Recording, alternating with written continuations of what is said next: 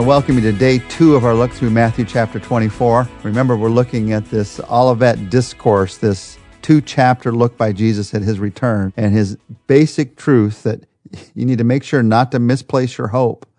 You need to make sure not to be deceived by false claims, and you need to be awake, be aware to his coming again. Yesterday we talked about not misplacing your hope. Today I want to focus on not being deceived not being deceived. And Jesus specifically, remember yesterday we talked about don't be deceived by people, false Christ. Don't be deceived by the signs and think that something's going to happen that I haven't said is going to happen. When it comes to looking forward to the return of Jesus, there are three things that are going to cause you every time to get the wrong answer to the question of his return. False messiahs, wars and natural disasters, and persecution. Jesus talks about all of them here. He says, if you listen to false messiahs, obviously you're going to get the wrong answer. In verse 5, Many will come in my name, claiming I am the Christ, and they will deceive many. Jesus says here, it's going to work. There are some false messiahs that will deceive many because you can't see when he's going to come again. And you can see the false messiah, and many people will choose what they can see over what they can't see. It will fool you many, many times. Jesus says, be patient.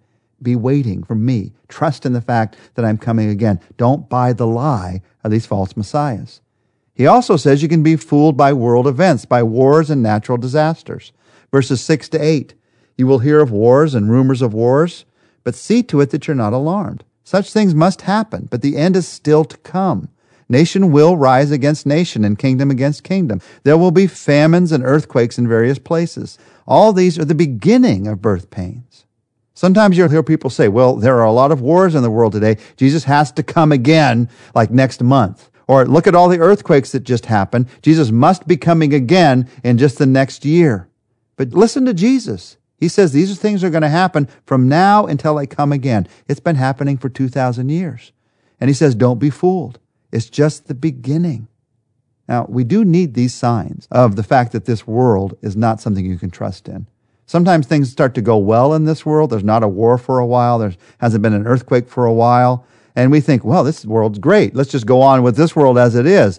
But then come the wars, then come the natural disasters, and we realize, no, this world is not meant to last. This world one day is going to be replaced by a new heaven and a new earth where there are no wars, there's no earthquakes because it is not stained by sin. It's not stained by sin. When you see these things happening, Jesus says, it means that something someday will happen, but not necessarily now. Don't be fooled, he says. And he also says, don't be fooled by persecution in verses 9 to 14. Then you will be handed over to be persecuted and put to death, and you'll be hated by all nations because of me. At that time, many will turn away from the faith and betray and hate each other, and many false prophets will appear and deceive many people. Because of the increase of wickedness, the love of most will grow cold, but he who stands firm to the end will be saved. And this gospel of the kingdom will be preached to the whole world as a testimony to all the nations, and then the end will come. Jesus here says that persecution is going to be happening to believers all down through the ages. Don't let the fact that Christians are being persecuted cause you to lose hope. It doesn't mean that Jesus isn't coming again. The truth is, whatever persecutions we face, he is still coming again. Now, there is a phrase that he uses here that causes some to scratch their heads. He says, He who stands firm to the end will be saved. Does that mean if I don't have perfect faith to the end, if I struggle with temptation, that somehow I'm not going to be saved? Does this invalidate everything that Jesus taught us about him holding us in his hand as a sheep and that nothing could snatch us out of his hand? No, it does not. Now, it, this either means that you can't be saved unless you stand firm until the end, or, and this is what I believe it means, it means those who are truly his will stand firm until the end. There are those, though, he says here, and we're going to look at this a little bit later this week, who fall away. And they fall away because they never really were His. Now, as Jesus talks about these signs that are coming at the end of time, now he goes into a discussion of when will this happen? That question the disciples had. When will the fall of this temple happen? Jesus said, not one stone on another. And these verses that we're going to look at now, verses 15 to 28, there's the most disagreement about these verses and what they mean of all the verses in what Jesus taught in this sermon on his second coming. Some see these verses as being all about, totally about the fall of Jerusalem and the fall of the temple in 70 AD. Some people see them as being totally about the tribulation time that comes before Jesus returns. And the truth is, there are strong arguments for and against both of those views.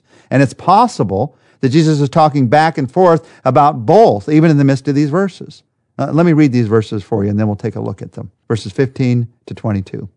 So when you see standing in the holy place the abomination that causes desolation, spoken of through the prophet Daniel, let the reader understand. Then let those who are in Judea flee to the mountains. Let no one on the roof of his house go down to take anything out of the house. Let no one in the field go back to get his cloak. How dreadful it will be in those days for pregnant women and nursing mothers. Pray that your flight will not take place in winter or on the Sabbath. For then there will be great distress, unequaled from the beginning of the world until now, and never to be equaled again. If those days had not been cut short, no one would survive. But for the sake of the elect, those days will be shortened. Now, the this that those disciples asked about was the fall of the temple. And there was no doubt about it, a fall of the temple and the destruction of Jerusalem. So this chapter, I believe, as you read through these verses, intersperses talk of Jerusalem in 70 AD with the return of Jesus. This can't be only about Jerusalem because Jesus here says that there will be distress in those days unequaled from now and unequaled again. Well, the distress of the final days is going to be the greatest distress of all. So there is, there is a application in 70 AD, but there's also an application here to the end of time. Now, these verses also can't only be about the end of time.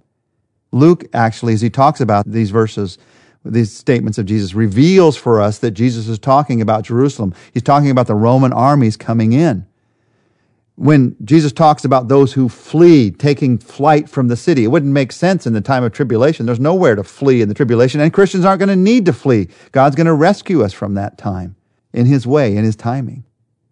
In these verses, Jesus talks about something called the abomination of desolation. What's He talking about? Well, it's from the book of Daniel. The book of Daniel, chapter 11, verse 31, says, His armed forces will rise up to desecrate the temple fortress and will abolish the daily sacrifice. They will set up the abomination that causes desolation. Now, there is this little parenthesis here that says, let the reader understand. So we understand by this that this letter that was written to the Christians under the Roman persecution, let the reader understand. There's an idea here that this is talking about the Roman armies. Luke says that it is the Roman army. Some feel that that doesn't mean just the armies, but the idols that they carried.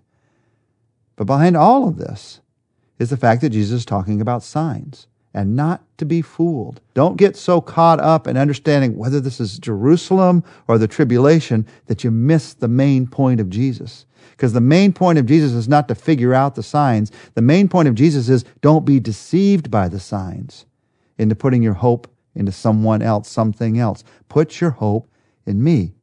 Now we know this is true because Jesus goes back immediately to re-emphasize that we should not be deceived, beginning in verse 23 down through verse 28. At that time, if anyone says to you, look, here is the Christ, or there he is, don't believe it. For false Christs and false prophets will appear and perform great signs and miracles to deceive even the elect, if that were possible. See, I have told you ahead of time. So if anyone tells you, there he is out in the desert, do not go out. For here he is in the inner rooms, do not believe it. For as lightning that comes from the east is visible even to the west, so will be the coming of the Son of Man. Wherever there is a carcass, there the vultures will gather. Now, what does that last phrase mean? Wherever there is a carcass, there the vultures will gather. Well, the world is dying. And Jesus says as things die, there are people who will try to take advantage of that. There are false teachers, there are liars who will try to take advantage of that and get you to trust in them so that they can take advantage of you. And that's going to be their hope at the end. Jesus says, when I return, it's going to be obvious to everyone, like a flash of lightning. You can't miss what it was. So don't be fooled by those who offer you false hope through a false teaching about a false return of a false Christ. Don't be deceived. That's the focus of today. Back in verse 6, Jesus says, See to it that you are not alarmed. Don't be deceived by the events in the world today and the signs that you see today. And when you're deceived, you become alarmed. Don't be alarmed. Now, I know in one sense there's a lot to be alarmed about in this world today. But Jesus says, not for his followers. There are things that happen in this sinful world wars, rumors of wars. And we hear about them now. We hear about them real time, moment to moment, because our world through the internet is moment to moment now. And if you were a person who wanted to put anxiety into your life, it wouldn't take two seconds to do it. But as a follower of Jesus Christ, you're not putting your hope in this world. Your hope is in eternity. Your hope is in Christ. Your hope is in this moment of his return. Your hope is in what he's going to do for all eternity. So Jesus says, as a follower, you don't have to be alarmed. You can live alert to his return instead of being alarmed by this world.